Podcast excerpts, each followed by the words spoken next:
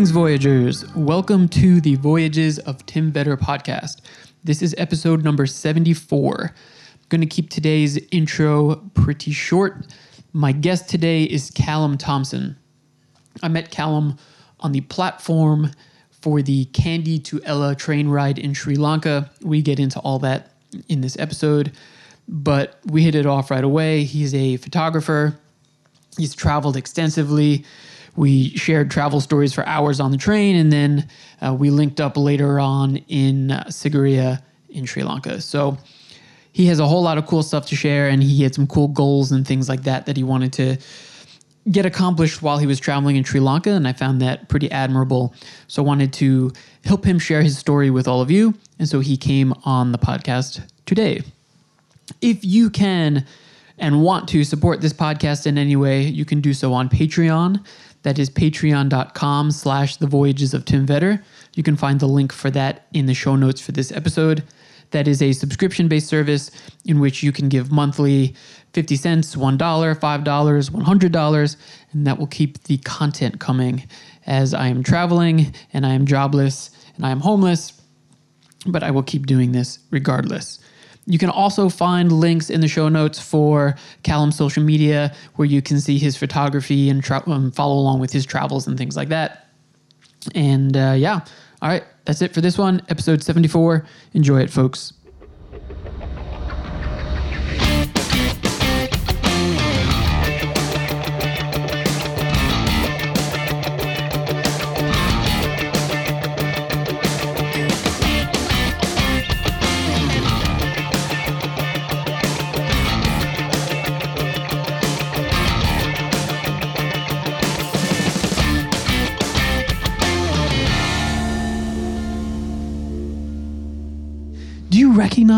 That like um, how interesting you are to most people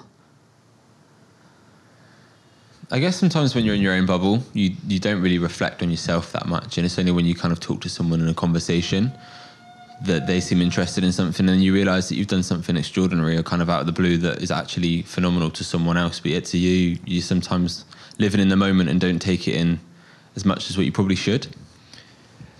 Yeah a 100% man. I mean like so obviously like you know i was i was feeling like really down. Not not down like depressed down but just like worn out.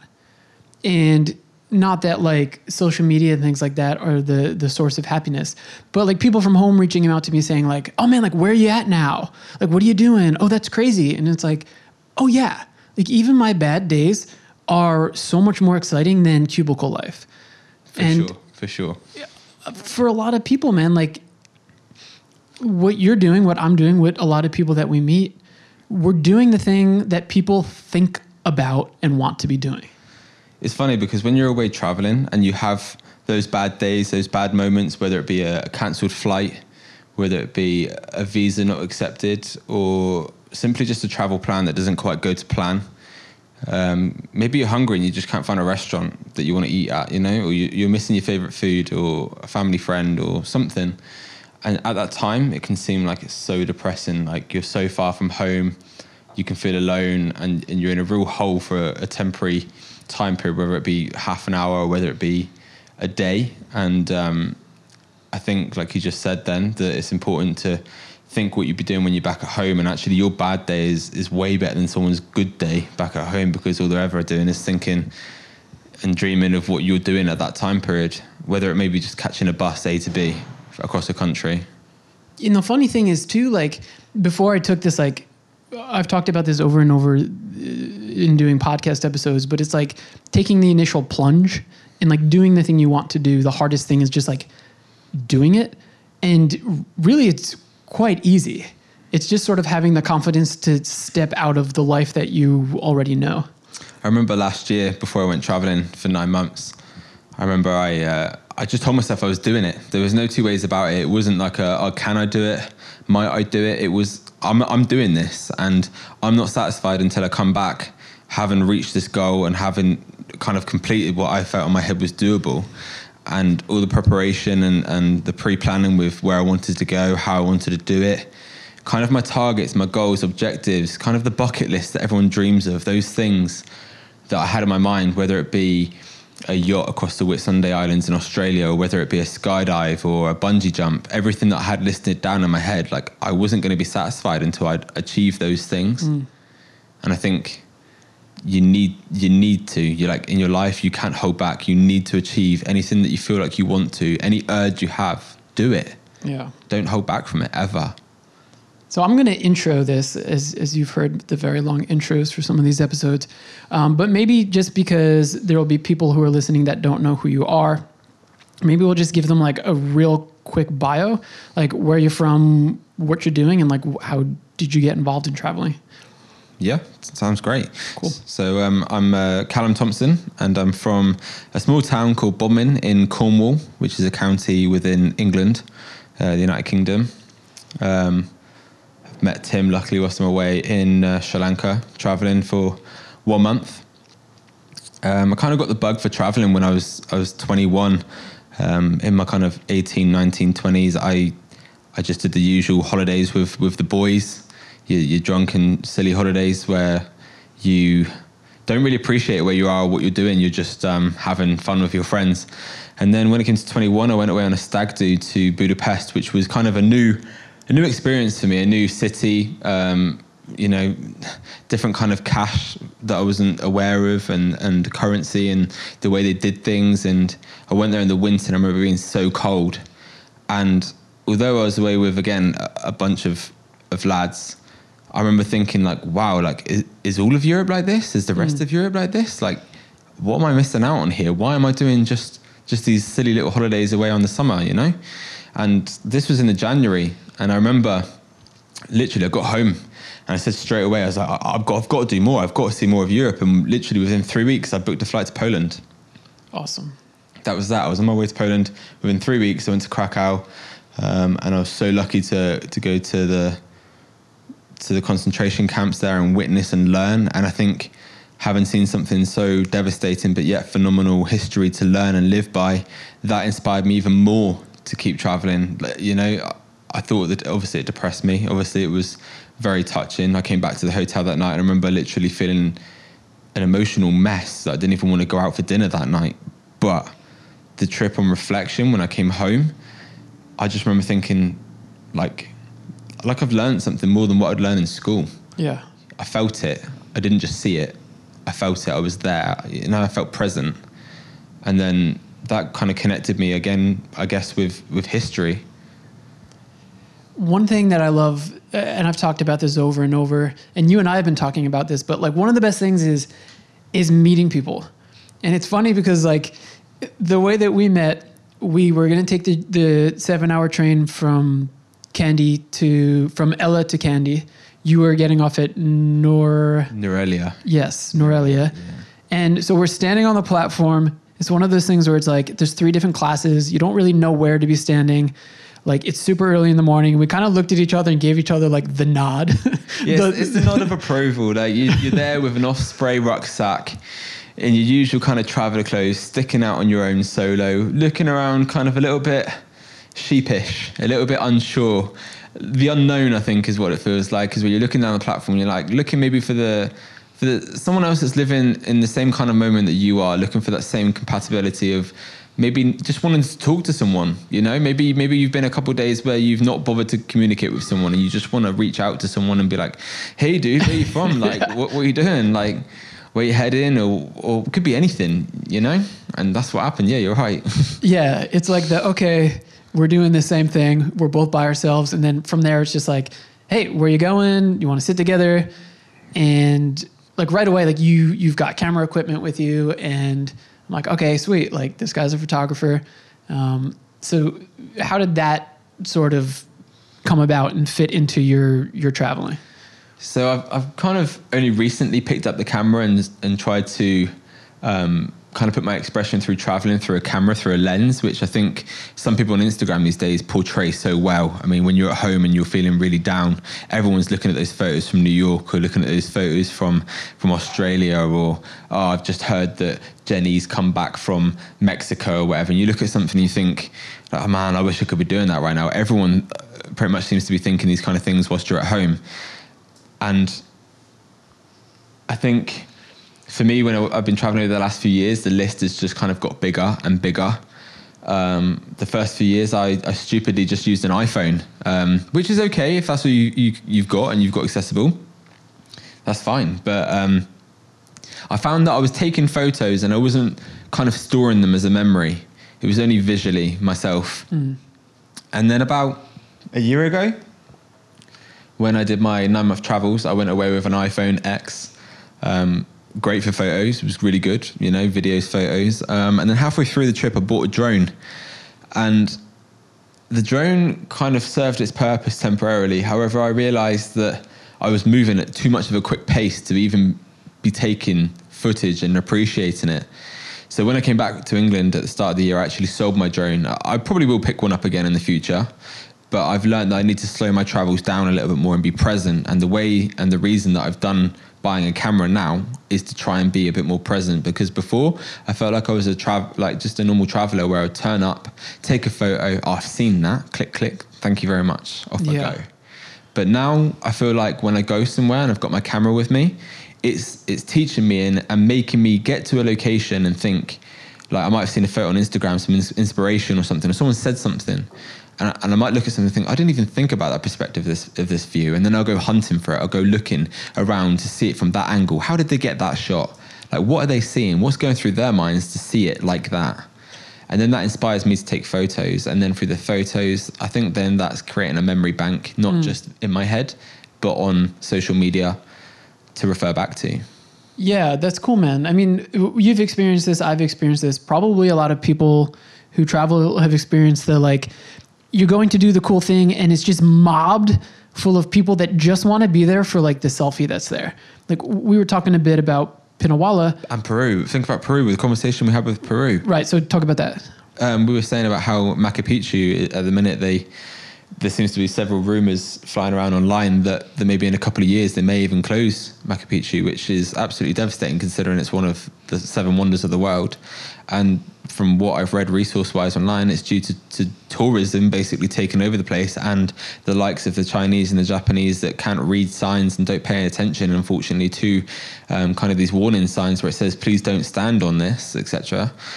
They are ignoring these signs and, and the ruins are becoming to the point that they're actually worried that, that it won't be kind of maintained.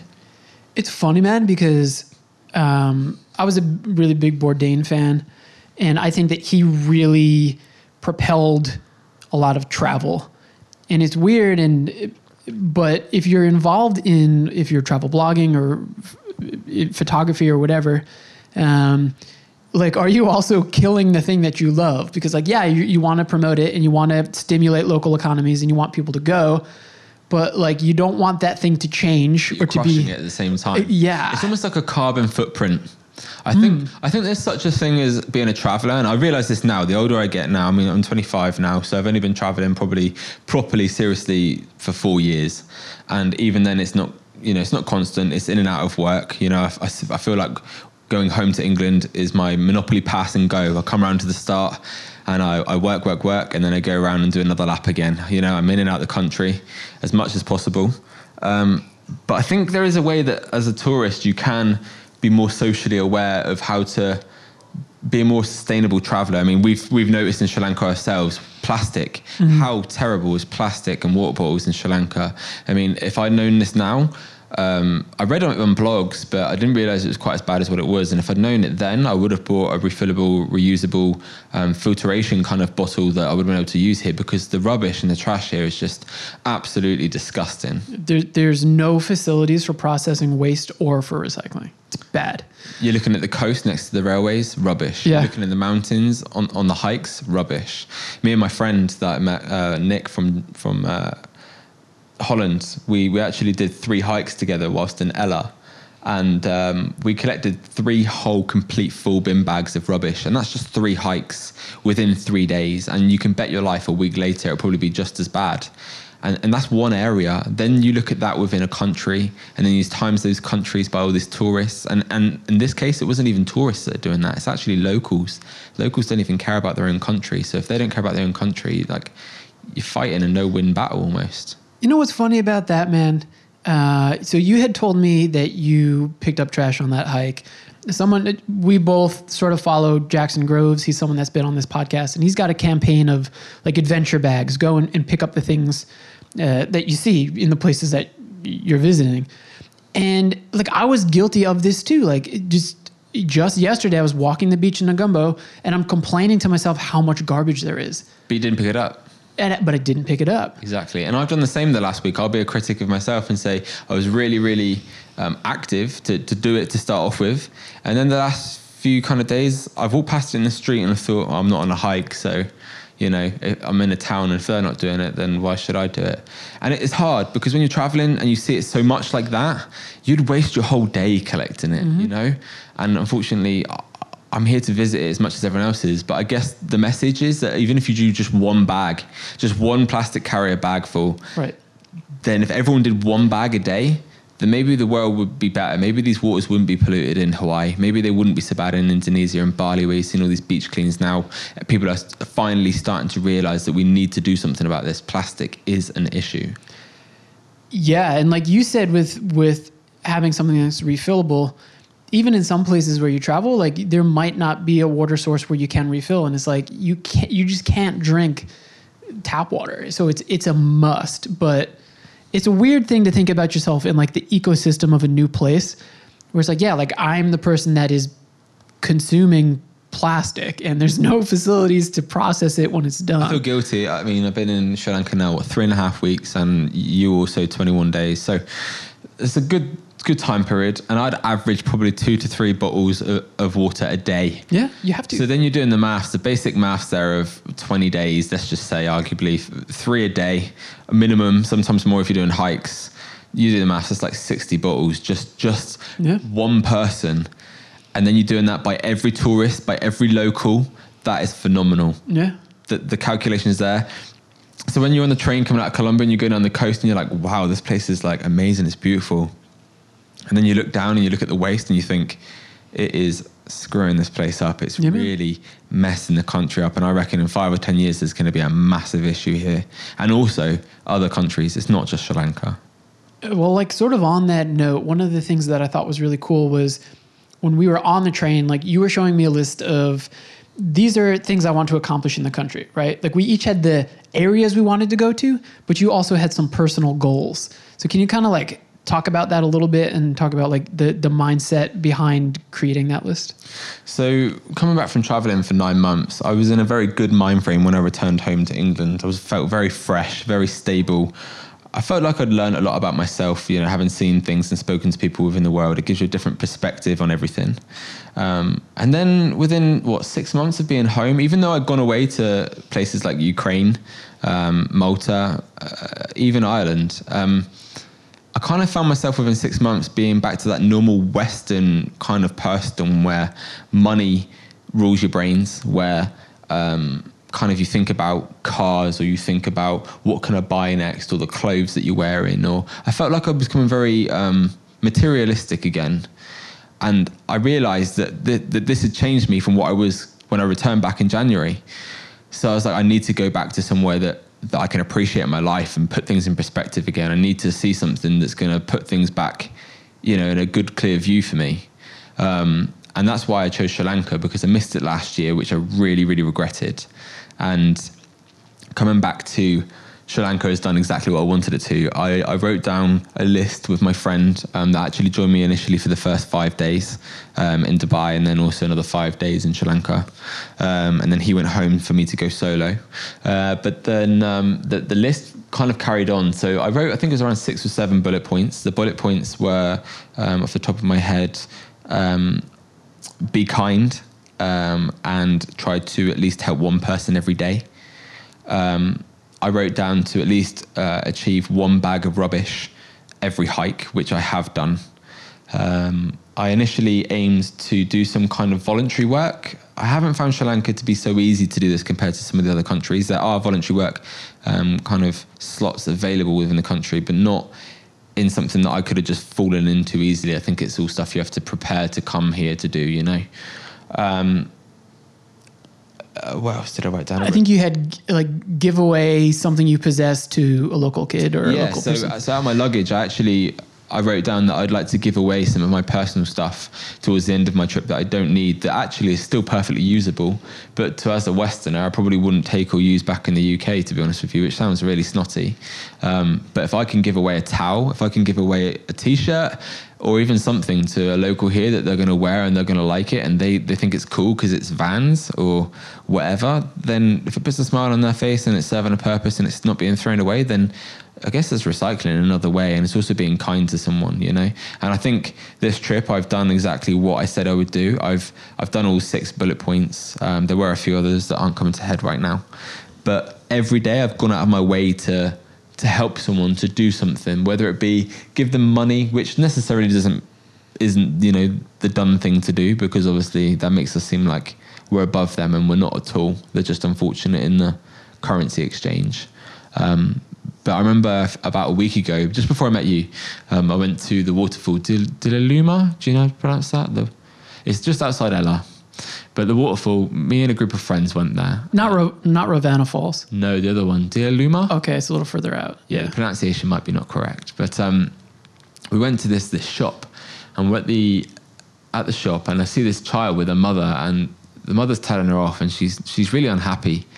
Um, and I remember looking over, and I thought I can if I can kind kind of turn that smile up, like sorry, that frown kind of upside down almost, you know. And we all bought ice lollies, and they were twenty rupees, which worked out to like eight p, which is nothing. And I, I went over to the shop, and I bought two ice lollies, um, one for one of the kids and one for the other kid. And I went over there, and I, I smiled at the mother, kind of almost to get a nod of approval, I guess, if you like, not to seem rude or undermining. And then I gave both children an ice lolly, and um, they both looked at me with hesitation. They took them, obviously, and instantly they had the rainbow lollies and they were smiling. And I know for that moment it might seem like a temporary happiness, but to me that made me feel ten times better. That made me feel so much better knowing that I made made I don't know almost made their day or maybe maybe made that hour or whatever. It made a difference at that time, no matter how small it was. Is this something that you think you'll continue to do in other places that you travel to post Sri Lanka? Yeah, hundred percent, hundred percent. And I think many more travelers should be a lot more consciously aware of where they are. I feel like many travelers go to places and they're so busy in their own bubble in their own mind. They tell everyone that they're traveling. To social media, it looks like they're traveling, but I don't think they're engaging with the people they're traveling around. I feel like they're traveling with each other. So, like me and you, just being in our own bubble, or me and someone else that I've met from Canada or, mm. or from Spain. I don't feel like people are engaging enough with the local community. And I think that is where traveling lies. That is where really you are gaining the most social experiences. You're learning about the culture, you're learning about their living conditions. Why are they living like that? How are they living like that? How is the family coping? You know, I think the, the best experiences you're going to get are necessarily where you put yourself out there a little bit and go off the beaten track a little bit. Maybe maybe it could be a hike that you that isn't touristy and you go and do it, or maybe you get a private taxi instead of a bus, and that money that you give to that that private taxi driver is supporting his family. There's a flip side of that that actually using fuel and it's not you know kind of econ- like for the economy it's good, but but on the same token you're helping that man survive with his family. It's really interesting because so you and I had a conversation at dinner tonight, um, which makes me think that like I think some of that's hard for people, and what we were saying was, uh, coming from a Western country, when you're in that Western country, your standard for like the bottom line of comfort is pretty high, and that bottom in the West might not be anywhere even close to this standard of comfort that you're going to have in a third world country or in a, in a country that's non-western. And even i mean even for me and uh, i don't want to speak for you but maybe for you like we stayed at a place in um, uh, and it was it was swarming with bugs. And like yeah like it's pretty uncomfortable to sit down to your meal and like flies are all over everything. Like it it it can be tough to have to do the thing that locals are doing. Um, but to me and this is something we also said like it just it gives you an appreciation for I sort of won the lottery in terms of like the comfort lottery at least in terms of like where you're born like you have no control over that That's and it luck makes of the all the difference in your life Yeah, hundred percent. I feel with our accommodation in in Sigiriya, I think um, that's actually your fault. I think we'll pin that on you straight away while on the it conversation. is my fault i didn't listen Um, but I think that kind of showed to me um, how much I normally look for convenience. When I travel, I'm very selective. I don't just book the first thing. I do do my research. Many people say like, "Oh, well, you're not just turning up to a country and going with the flow. Like you should go with the flow." And I feel like if you do that, sometimes you might miss something. You might miss um, maybe an area to meet a family or a hike or something, a tourist attraction, or maybe not a tourist attraction.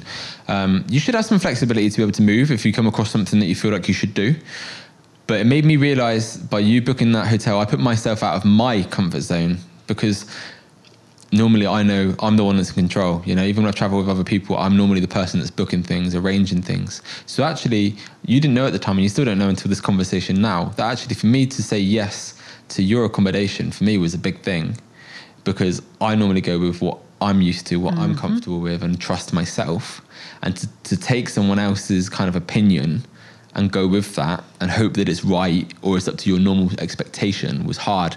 And yet when we arrived, I I noticed instantly that the location was poor. The, the location was way out from where kind of everything was food or everything else. And for me, I was like, man, this sucks. Like, Yo, uh, I'm okay. So I'm really glad you said that because I think that this ties into something that we're sort of keep pointing at, and that like travel can be really ego dissolving. Because I think that uh, while in some ways you and I are, are both uh, we're different from each other, I think we're probably both pretty headstrong in the sense that like yeah, I'm the same way in that. I mean, I told you it's it's difficult for me to travel with some people because it's like I want to be doing the things that that I want to be doing. Um, and I think we were at a point where it was like a lot of things were frustrating. Like, you know, it's not a knock on the country, but systems don't always work. Uh, actual things, like tangible things, are often broken. And we were at a point where we were both kind of frustrated. Yeah, like we tried to rent a motorbike and it's literally broken a minute into receiving it. it was only 1.5 kilometers away, bear in mind. Right. Yeah. And then they're telling us uh, directions are wrong. Like things are very frustrating, and we're two sort of like headstrong guys where it was like, if this keeps up, we might kill each other. Like- but the the ego dissol- dissolving part of it is tonight. Like we met up again after a couple days, and we sit down to dinner, and we're both laughing about it, and like, hey man, like that definitely sucked, but like. I think It's we're both in a rut. That's, Yeah. that's what it comes to. When when when one person's in a rut and another person isn't, normally you can help each other out. But when you're both in a rut, I think it can kind of become a little bit toxic. Yeah. To, to the to the point where you both you're both feeling down, both a little bit depressed because something's hard. Maybe maybe you just haven't eaten right, and eating can make a massive difference on many people's moods, you know, fluctuations. And and food here is hard. It's not it's not that easy. I've eaten in worse places, but I've eaten in better. Um, and when you're not kind of sleeping right, maybe because you're getting up for sunsets or, or staying up to sunsets, or uh, maybe it's hot and the aircon won't work at night and you can't find the remote. Maybe you can't find the remote, Tim. Yeah, maybe maybe that's what the issue is. Is that that you're in your room at night and you can't find the aircon remote, and your your room buddy wakes up at two o'clock in the morning flapping because he cannot find the aircon remote, and um, all these kind of circumstances, I think, built together. I think we ended up in a situation where the food and the flies, the aircon, the lack of sleep, the lack of food, um, the heat, um, everything all together, I think we both got to a point where we were feeling a little bit down and we couldn't bring each other up because we were both down. You need another person to be up to be able to bring you back up, or you need to sort yourself out. And by us deciding to go separate ways for a couple of days, I headed down to Kandy and you went to Dambulla. Um, and then, link, like you said, linking up two days later, um, freshly, fresh mind, fresh food. Um, and then you sit and reflect on those couple days and you're like, man, like that was so bad. But at the same time, it was so brilliant. Like we've come out through the other side stronger. The hotel wasn't that bad, to be honest with you. It really wasn't that bad. But when you're in that mind frame, everything's bad.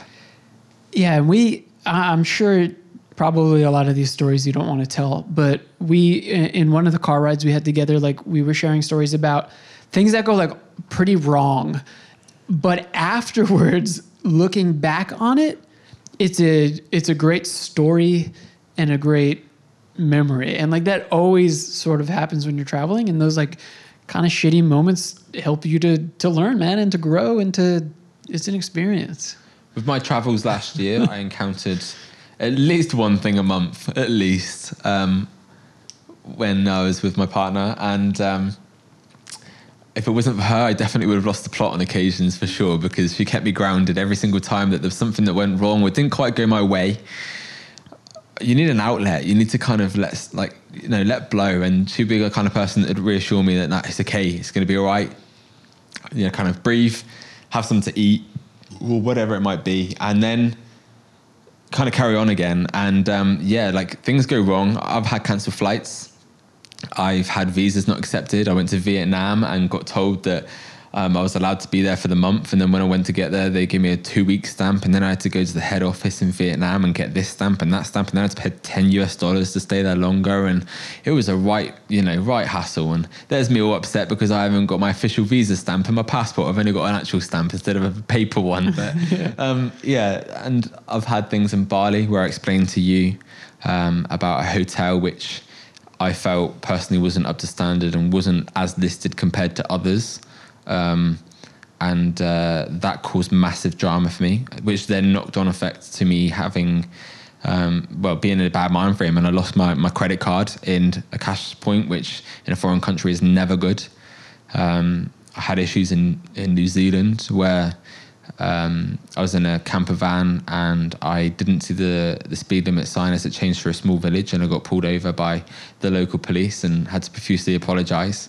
Um, and then, you know, I've had some amazing memories on the flip side too. You can't always look at the negatives. I feel like we're looking at the negatives a little bit um, too much here. Maybe let's transfer it to the positives of the fact that when you come back, your mind frame's different, your outlook's different. I think this whole um, typical conversation of uh, traveling changes you. And, and I think some people back home now are starting to think like, yeah, whatever, man. Like, what are you talking about? What a load of crap, you know?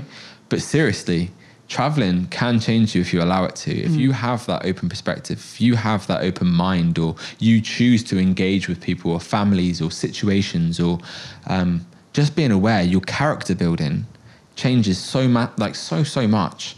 Your outlook will change, the way you treat family at home, friends at home, maybe your work ethic. When I got home, the way I looked at work, I loved work. I completely changed how I was working. I was I was unhappy before, and I went home and I loved it because I learned to appreciate what I've got compared to what I thought I didn't have. Hmm.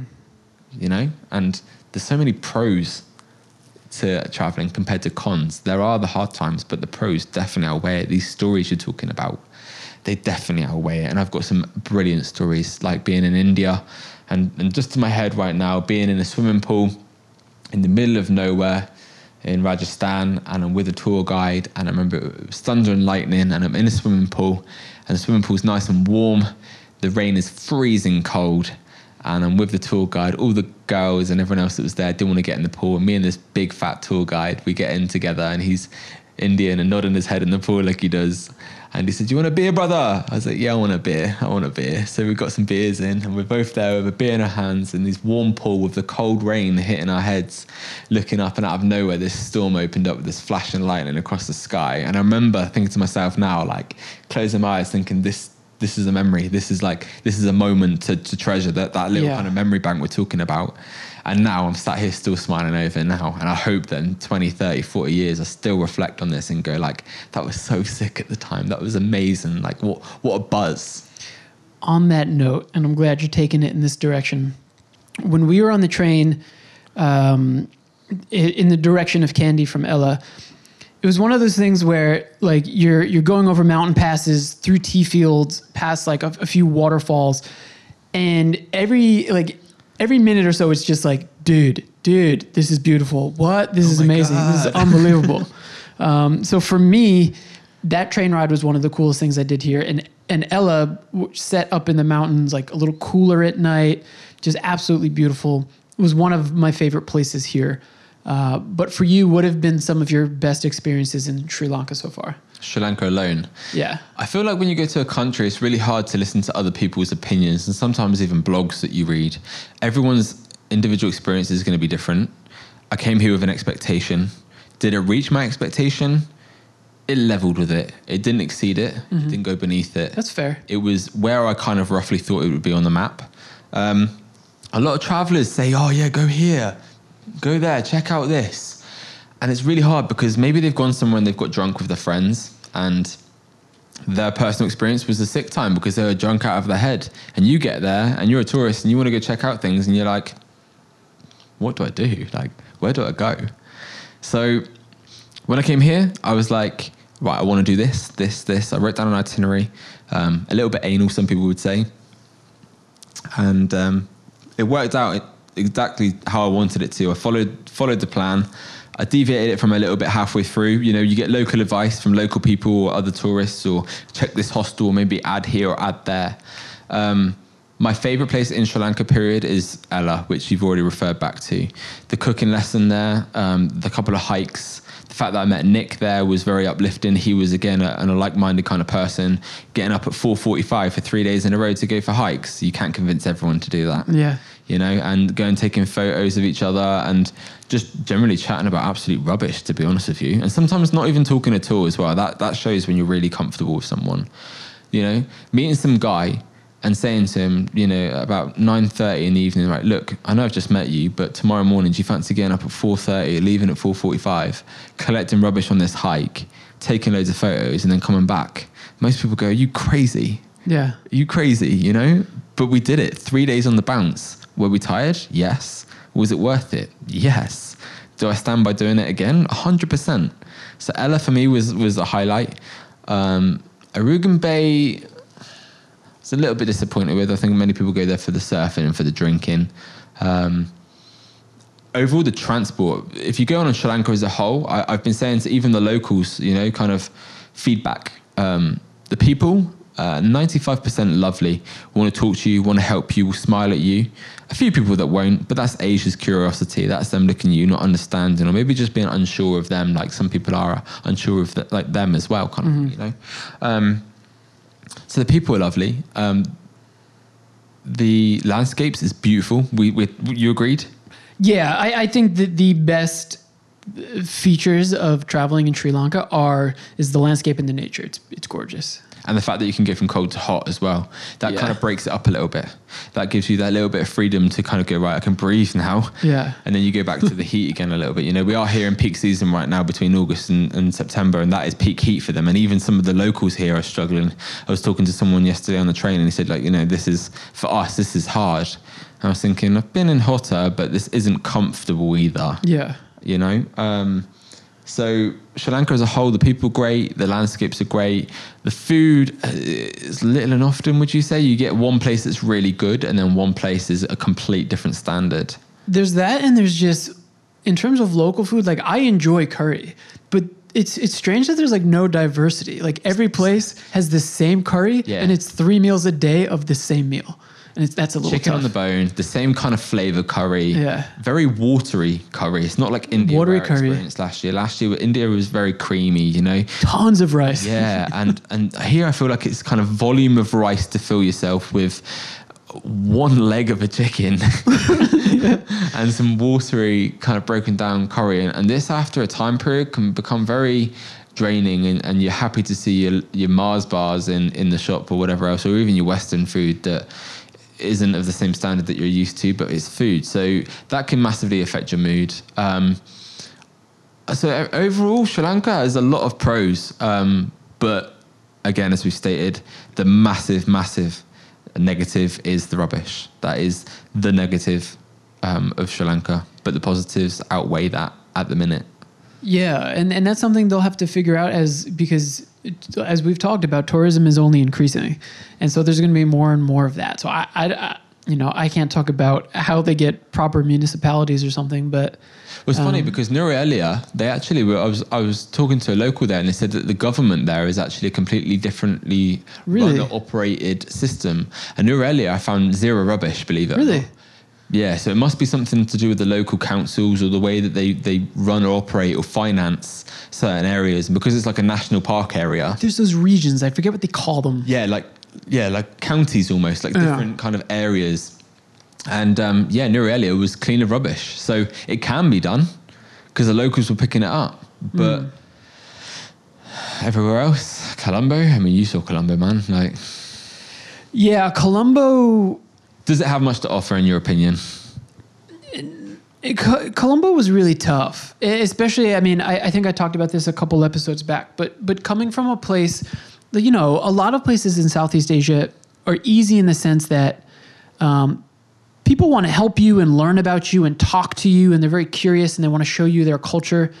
And I'm not saying that like I can't paint all of Colombo with one brush. Like, I'm not saying that doesn't exist there, but I didn't have that in my experiences. So I, I just. Did you connect? Because I didn't. I did not connect at all. There was nothing there for me. Yeah. It was an in and out location. I arrived, I saw what I needed to within 24 hours or less. And I was literally like, right, let's get a train out Yep. of this place, you know? As soon as I could, I documented my travels with my friend and I left on the train out of there. And as soon as I was on that train going on the coast, I felt like I can breathe. Like, wow, what a place. Like, what, what even is that? A place to live, supposedly. I mean, I had the exact same experience, and yeah, my my first like real conversations in which I opened up with people and learned about them was was in the South. Um, was at the beaches, and it's still been a little few and far between in terms of like uh, relative to other countries that I've been to. Um, I mean, it is low season, but but even with locals, like I, I haven't made a ton of connections here.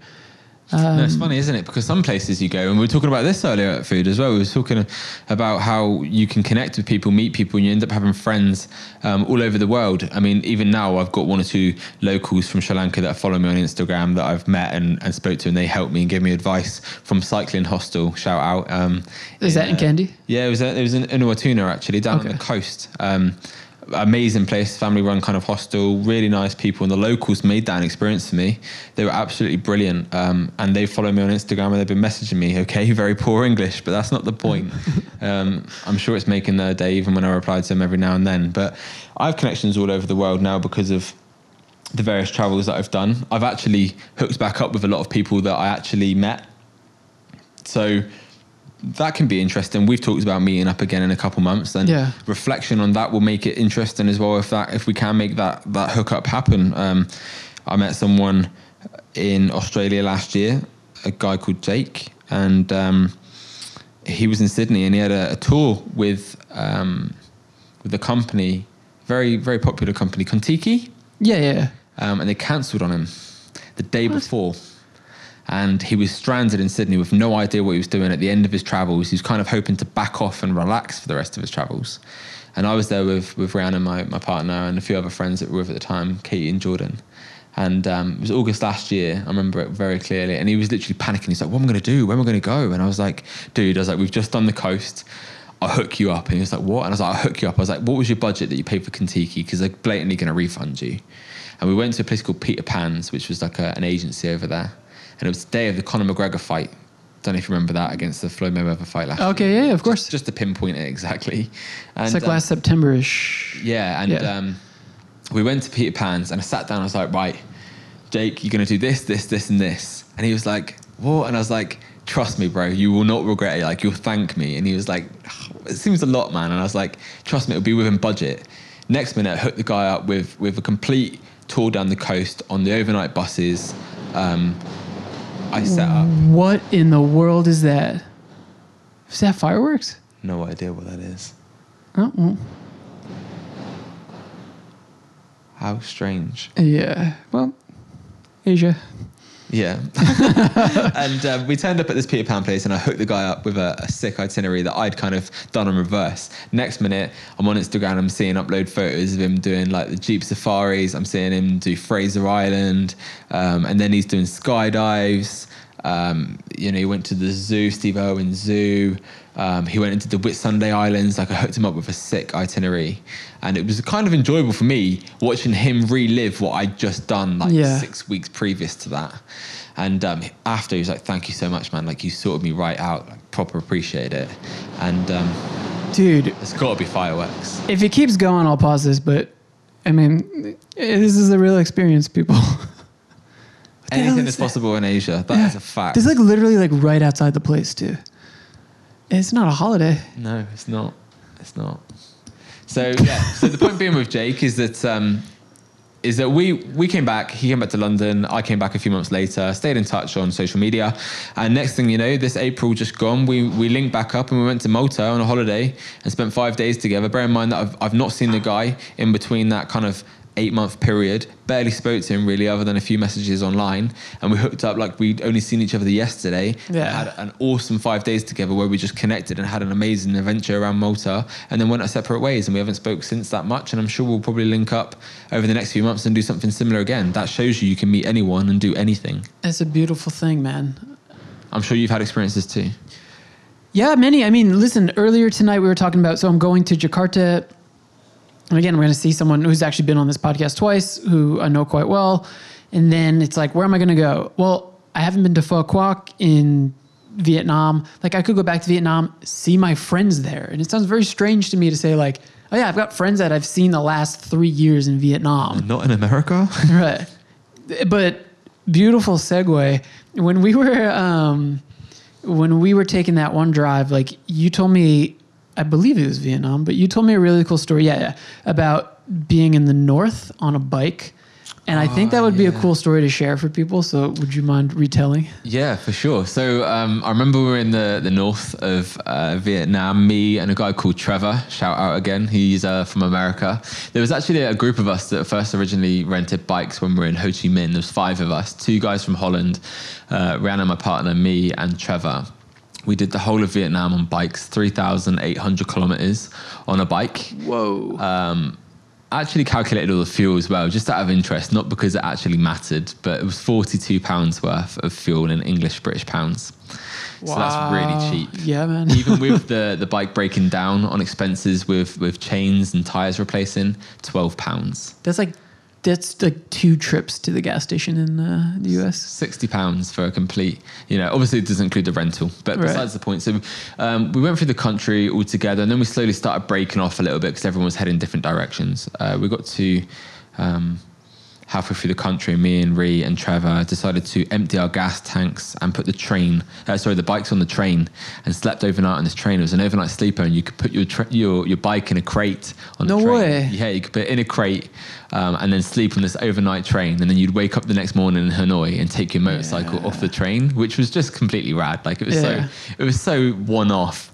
And I remember us like picking up our bikes and having to push our bikes to the local petrol station because we weren't allowed to have gas in the tanks. So we're like with all our backpacks with these bikes pushing them around. One of us had gained like a flat tire. And that was one of those days where you're like, oh man, like nothing's going to plan now. But at the same time, we're looking at each other like, we're pushing bikes through Hanoi City here, bro. Like, what the hell is going on? You know, Ree's carrying my bags and we're pushing these bikes around and thinking, what the hell? But um, yeah, so the story that you're getting to, I was just trying to set the, the picture a little bit there. We got up to the north, which really is not that popular for tourists at the minute, it seems. Um, it's getting there, but um, there's a place called the, the Hai Leng Pass, I think it's called, a Hai Don, Hai, Hai Don Pass. Don, no, sorry, sorry, stand corrected. The Don Van Pass. I'll get there eventually. Um, and um, it's meant to be absolute like incredible views. And we were driving, and, and Trevor took us down. We, we left this city, and he took us on his maps. And we had two versions on the maps this day. We had his version and my version, and it was a left or a right at a roundabout. And I tell you what, that left that we took caused us absolute grief for the whole day. We went through mountains upon mountain roads, back lanes upon back lanes, no fuel, no food. Then it started raining. And we're, I think in the end, it got to about nine hours straight riding, a few little stops, but nothing nothing to, to stop and have a meal, you know. By this point, we're all soaked wet through, shoes wet. I remember we were getting to the point where we were literally like nigh on, like getting hypothermia. Like we, we literally, me and Trev looked at each other and Ray, and we were like, "We're gonna have to stop if we get if we don't find this Oh, place yeah. soon. We're gonna have to stop. Like we can't keep going like this. This is not good. We're not right right now. You know, this is pushing it too far." And um, we end up getting to this little village, and we're like, "Yeah, this is it, dude! Like we made it." And we get in there like, "Nah, that's the next village." And we we're like, "Oh, you gotta be kidding me!" Like, so we ended up managing to find one place that served food, and literally had it was disgusting. Like the food there looked absolutely horrible. So I don't care. Chicken and rice, chicken and rice will be all right. You know, you can't go too wrong with chicken and rice. And Ree kind of turned veggie when we were in, in Vietnam because she didn't trust the meat. So she's over soy sauce and rice. really good diet, you can tell. Oh, yeah. And Trev's like, yeah, man, like I'll eat anything, dude. Like throw me anything. Like he didn't care about anything. So we eat this food and, and we're kind of getting to the end of our day. And um, it's just starting to get dark. Well, we didn't realize that Don Van Pass was between this village and the next village. We thought it was between that village where I booked the hostel and the next place. So we leave this place and we're like not expecting anything, you know, spe- special. We've kind of got 13 kilometers or wherever it was in our head just to nail, get down, get to this guest house, get some shut eye. We're shattered, we're wet, we're tired, we're cold, we're everything, you know. had some food though, so we're a bit better. And um, we start going along this view, and, and next minute, out of like nowhere, the heavens just opened up. Like it was the view just literally became phenomenal. Like I felt like I was an ant in the hills. Like it was so big, and then across the like valley, you could see the Chinese flag standing up. So we knew we were like, Right we knew it was a Don Van Pass. We knew that we were right on the border of China and Vietnam. And for a split second, the lighting was like starting to get hazy, you know, like just fog, fog coming in. And we were like, yeah, let's take photos now, man. Like, this is sick. Look where we are. Like, out of nowhere, we had this burst of energy. Like, hell yeah, man. Like, look, this is so cool. Like, we were all buzzing and putting our bikes, lining them up at certain angles trying to try and pose with our bike photos, mm. which I'll show you in a bit. And, and we're just taking loads of videos and photos. And then out of nowhere, I think we kind of got caught up in the moment so much that we just didn't think about the fact that it was still getting dark and it just seemed to click off like a light switch. It went from us being in the light and kind of having a bit of a buzz to the views that we've seen. We're talking cliff cliff dropping kind of roads. Yeah, and, and not to to interrupt you, but to pause it. So, for people who haven't been on a bike, like you said, hypothermia. That's no joke. People literally get hypothermia on bikes. It, they're super dangerous at night on Asian roads with no lights, crazy turns, super dangerous. Crazy locals. Yeah, I think you've got drunk. You've got to know what you're doing. You've got to be aware with a bike. I definitely advise people that have a license to, to, to Mm. get a bike. Anyone that's never ridden a bike before, please get some experience somewhere else because it can definitely cause issues. Um, and many people in Vietnam we met had fallen off bikes. Yeah, yeah. So, um, Taurus tattoo. Oh yeah, really bad, really really bad. And talking about the Don Van Pass, uh, a week after we were there, someone died. Oh, Uh, a uh, I think it was a Chinese tourist um, drove off the side of the mountain and went straight to the bottom. Oh my died. So God. We're, uh, there's no barriers. We're talking serious, Yeah. like death right there. Simple as that. Wow. So we're at the top of this mountain and, and the light comes in and then uh, I remember saying to Trev, I said like, look at those lights. And he was like, what? And I was like, turn off, turn off your bike, turn off your bike. And he was like, what man? And I was like, turn it off, turn, turn your bike off. And he was like, what are you doing? And I was like, Shh, like, so I turned my bike off as well. And t- turn, off, turn your lights off. All the lights are from the top, like the summit of this hill. And out of nowhere, it looked like all these little twinkle, little like stars on a Christmas tree, if you like, just twirling around this like roads. But you couldn't see the roads because it was so dark. You could literally just make out like some moving lights, which looked like fairy lights. And it was these little bikes in the complete distance. Like we're talking so far away from us, so so far away from us. And um, I said to Trev, I said, Let, let's just let's just roll down the mountain and don't say anything, and we'll stay next to each other so we can see each other. And we're at the bottom, we'll start our bikes again. And he was like, dude, you're crazy. And I was like, let's do it. so we literally just rolled, free rolled with our brakes, just squeaking slowly down this mountain. Not a word said between the three of us, just looking around at all these lights. And we're passing like seven or eight year olds just on the side of the road. Um, walking home and you're like, where the hell are you going? Like you're in the middle of nowhere at this time of night. What, what the hell are you doing? You know? And we just free rolled all the way to the bottom. And at the bottom, we were like, that was so sick. Like that was that, that was another memory for the bank. That was another one, to, you know, picture in your head to remember, like the India story I told you. And we we literally, we started our bikes and we carried on. We got to the guest house. And although we'd had literally what felt like the worst day of travel, to me, I think that probably was the hardest day of my travel last last year, nine months. Like that day broke me. That day was the day that I felt like, why am I doing this? I should be at home. I could be at home living an easy life, going to the shop or just cooking some microwave food or just doing anything. But what the hell am I doing now? Why am I doing this? Why am I putting myself through this pain, this discomfort, you know, making myself this tired, this run down? And that was the day that like a mental barrier was changed. You know, like Yeah, man. I mean, that's one of the beautiful things about all of this is that it's so easy to be wrapped up in your own shit, right? Like your job, your life, everything that's going on in, in, in your little world. And there are people like, yeah, there are kids where that, that walk where you're like, what are you doing? It's like, that's their daily. That's normal. that- that's life. Yeah. that's normal. And I- and And this the, this is the craziest thing too is like the more places I go, the more I see that like th- there are people living like they're completely different worlds from other cultures and places and things like that. And it's all happening at the same time in the same place. Like we were talking about again, like I don't mean to disparage the country that we're in, but a lot of how do I even say like the systems and the things are kind of old. Like uh, even like ticketing, like you get like facsimile paper, like like f- like waxy fax paper, and like like the airport looks like it has not been updated since maybe the 1970s. And then you go to California and you have people driving self-driving Tesla cars. but it works. Yeah, it does work. The system works, and that I believe is why they've kept it because in England hmm. we have all these new systems, and half the time they don't work. That's interesting. And these old systems, although they're old to us, these paper tickets, the, these kind of 30 rupee train tickets that get stamped to the destination that you're going on. And they don't even have people on board to check the tickets, dude. Right. They don't have anyone. Like in England, people check tickets. They don't even have anyone to check tickets here. You get your ticket checked on and off the platform, and that is it. No one else bothers you. No one else talks to you. There's a guard on board if you need him. Other than that, job done. Everything is so old done. So you know, and and that is how all these Asian countries function and work relatively well in these crazy cities like Delhi, because it just works. It just Yeah. happens.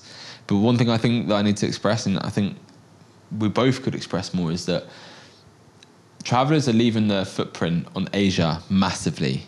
Asia is becoming very, very much so a popular destination for travelers to start out. So much so that even places like Thailand now aren't even really the, truly the country. Yeah. Even Thailand is now thriving on tourism almost. And they just closed one of the islands I saw the other day for a couple months. Yeah. doesn't surprise me at all. And other countries are going to begin to become like this more and more so. Bali, again, another populated place that seems to be becoming more and more common Yeah. with not just the Australian uh, local kind of summer holiday, but now everyone from kind of England to Ireland to even America. Um, I feel like there's more countries out there people are ignoring. And I don't know about you, but I'm definitely in pursuit of checking out every country. There is no limit on my list. There is no time frame on my list. I, I don't care where I go, how I go, when I go. Um, I've done solo travel this time.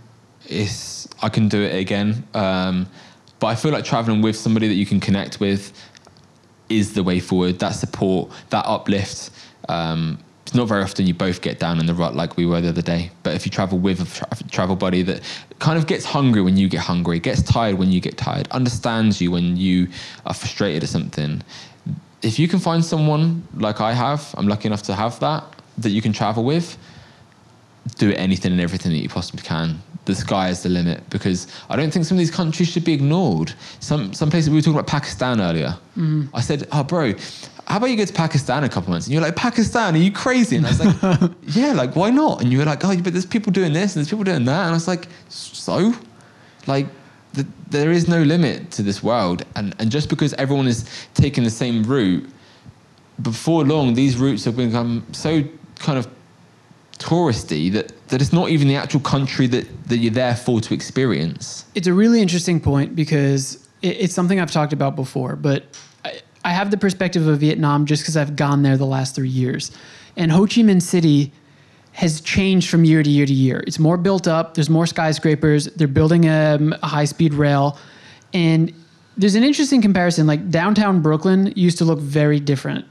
And now it's a lot of um, sort of like monotonous landscapes that are being built. Like it's all these like glass skyscrapers. And you see that in like KL, like I said, Ho Chi Minh City. And there's more and more places that are sort of I think this is in every city, bro. yeah, right? And and- London. And, this is the thing, it's like every one of these major cities has a sky bar with like literally the name Sky Bar with overpriced cocktails. And it's like Amsterdam, Sky Bar. Frankfurt, yeah. Sky Bar. I, so i- is that the future in 20 years? Is every metropolis going to look the same and like there's no local cultures? That's something I think about a lot, man. I think all these cities primarily, I'm, I'm actually starting to get to the point where I'll go to a city, but I don't even see myself doing a weekend break somewhere anymore because, oh, well, I'll go to Amsterdam for a weekend. Well, yeah, Amsterdam's an exception. But when you start going to places like I did last month, I went to Frankfurt. Really, it had nothing to offer. It was just a city like everywhere else. And I kind of felt myself like getting a little bit frustrated. I was a little bit like, why did I plan a weekend to a city? Why? What what possessed me to do that? Mm. So from now on, because I've got the camera, I'm planning trips and I'm I'm getting out and seeing the country more. Even if it's my own country, I'm not going to be doing these cities half as much. I'll get into the city because obviously that's where it's to fly to and it's cheap. And I'll rent a car, I'll get the train, I'll meet a friend, I'll find some kind of way to do a road trip or something to see the country more because the countries have more to offer other than these built up cities that they're building literally everywhere, like you just said. Everywhere, you know. And they look very similar. Madrid, Barcelona, the list goes on and on and on, Oh, on and on and on. And it's it's not nice to be in. You get the city smog, you get the crappy food, you get the metros that are all rush hour, the sweaty people that that don't wash and and got crap kind of lifestyle. They look tired, they look drained. No, no one looks happy in a city. Anyone that's living in a city and says you're happy, yeah, you might be, but the lifestyle definitely has an impact on your health long term. I personally believe. You look at someone in the countryside, their emotion, their expression, the way they're living, then compare that to someone that's living in a city. You were saying from New York, yourself, people the way they live, the lifestyle, the finances, the money, the stress, the hassle. That's why you're here doing what you're doing right now. Exactly. And I feel like everyone has a breaking point. You know, I'm glad that I don't live in a city. Could I live in one? Yes. Would I want to live in one? I could see why people do for a couple of years for the experience, maybe for the connections, maybe for work, but not long term. Yeah, and it, it just goes back to like what we've been saying and what I've been saying for a while is like the places you go to, you want them to retain their culture. Like that is what makes you want to go there. But you also want people to live, yeah, maybe more comfortably or better lives or, or have more money to be able to pursue the things that they want to do. But does that mean that they have to sort of put their culture to the side and like adapt to this like sort of like Western standard of work and life and all of that? I got a good one to throw at you. Okay, here's a curveball. So you've got Africa. Uh huh. And Africa is unique for what? Safaris, for the way that they live. For travelers, you're saying? Yeah, from a from a traveler point of view, looking at Africa, why to get why go Africa? Oh well, you got you got your safaris. You can see wild animals kill each other. You can um, go and see famous waterfalls in Zimbabwe or Kenya. You can meet locals that are doing this. Right? Here's a curveball. This is what Asia's been through and is still going through. So everyone suddenly goes to Africa because Africa's the new place to be. Everyone's got to go to Africa. Yeah, let's just say that that's what happens. Okay. And then the money starts getting invested in Africa and the tourism builds up. And then those locals get more money. Do you then blame those locals for them building these big cities? Do you then blame these locals Right. for living in better conditions? Oh no, no, sorry, sorry. You got money coming in now, but you have to stay poor. You have to Ex- stay and that's the you have point, to stay yeah. looking at what you know, living and looking and, and eating and drinking bare minimal to suit our tourism needs because that's the attraction to come to your country. Right. Yeah, tourism will affect a country, and Asia effectively that's what's happened. The fact that the country's so beautiful. Years ago, people came here. There was an attraction. People have followed the same footsteps of everyone else. Now these countries are massively benefit from it, and these countries aren't even really the way that they were. And I'm glad for me personally that I traveled Asia last year and this year because in a couple of years' time, I honestly believe that it's going to be trashed.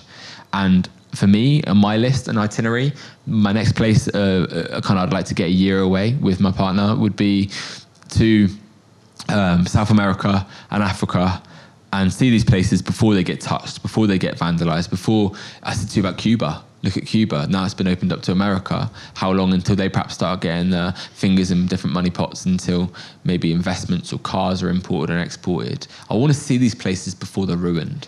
Yeah, I don't want to overstate travel, but I think like everything that we're talking about and pointing to is like again, and I don't know that everybody thinks this consciously about travel, but it's like how do you fit into that whole sort of ecosystem of, of travel and and as an outsider into a culture? Um, I think you can respect it. yeah. I think you can do it economically. I think I think you could use local buses and transport. Stay in local guest houses instead of hotels. Why get bus- Why make? Why should businesses benefit from it when locals can? Yeah, help them. Some of them can barely, literally, like hand to mouth, they're eating most of the mm. time. You know, y- use any kind of sources to stay away from businesses that are benefiting. Help locals live better, whether it be a a piece of clothing on their back, whether it be an ice lolly a day, whatever it might be. Help them to live a more comfortable life like we do. Because ultimately, like you said at the start of this conversation, no one gets to choose where they're born. You you are just kind of gifted. So that's over an hour. That's how quick it goes. Is there anything that we didn't touch on that you would be remiss if we don't touch on? I just feel like um, everyone should reach out and uh, follow their dreams, whether that be. It doesn't mean travel. I just realised that this bucket list that everyone thinks about and says that when you get older, oh, you need a bucket list. Don't wait for that bucket list because things can change any moment, any time. No one is given the next day. I realised that more this year, more than ever before, with my family and how they've been affected this year. And I truly believe that if you have things that you want to see do and happen, whether it be take a loved one away on holiday, which I'll be doing next year with my gran, anything that I can or will do, I will do it as soon as possible. Don't hold for that day because in 20, 30, 40 years when you're retired, you might not be able to walk that hike that you wanted to do. You might not be able to have that opportunity to do that dance lesson or whatever it might be. If there's something that you feel like you need and want to do, don't hold back for that right moment because there might not be a right moment ever. Just do whatever you need to do now. And if you get the chance to do it again, amazing. Be thankful of it because some people don't ever get the chance to do things like that. Beautiful. Um, Callum, how can people get a hold of you, find you, see your photography? Um, so on uh, Facebook, I'm under the name of Callum Thompson. And uh, on Instagram, again, I'm under the name of Callum Thompson underscore UK. Um, and I'm also on Travel Library, which is a very new travel app trending. Um, and you can get me there as well at Callum Thompson. Um, that's C A L L U M T H O M P S O N. And if anyone wants any advice or any travel tips or um, anything else, then I, I welcome people to give me a message, um, inbox me, and if I can help you in any way or if I inspired you in any way, then um, then yeah, give me give me a follow, give me a message. And as always, you can check the show notes for this episode and all of those things that Callum just mentioned. Uh, I'll have links for that for you so that you can find him. Thank you, brother. It's uh, it's been cool and it's good to know you, man. Likewise, thoroughly enjoyed the experience.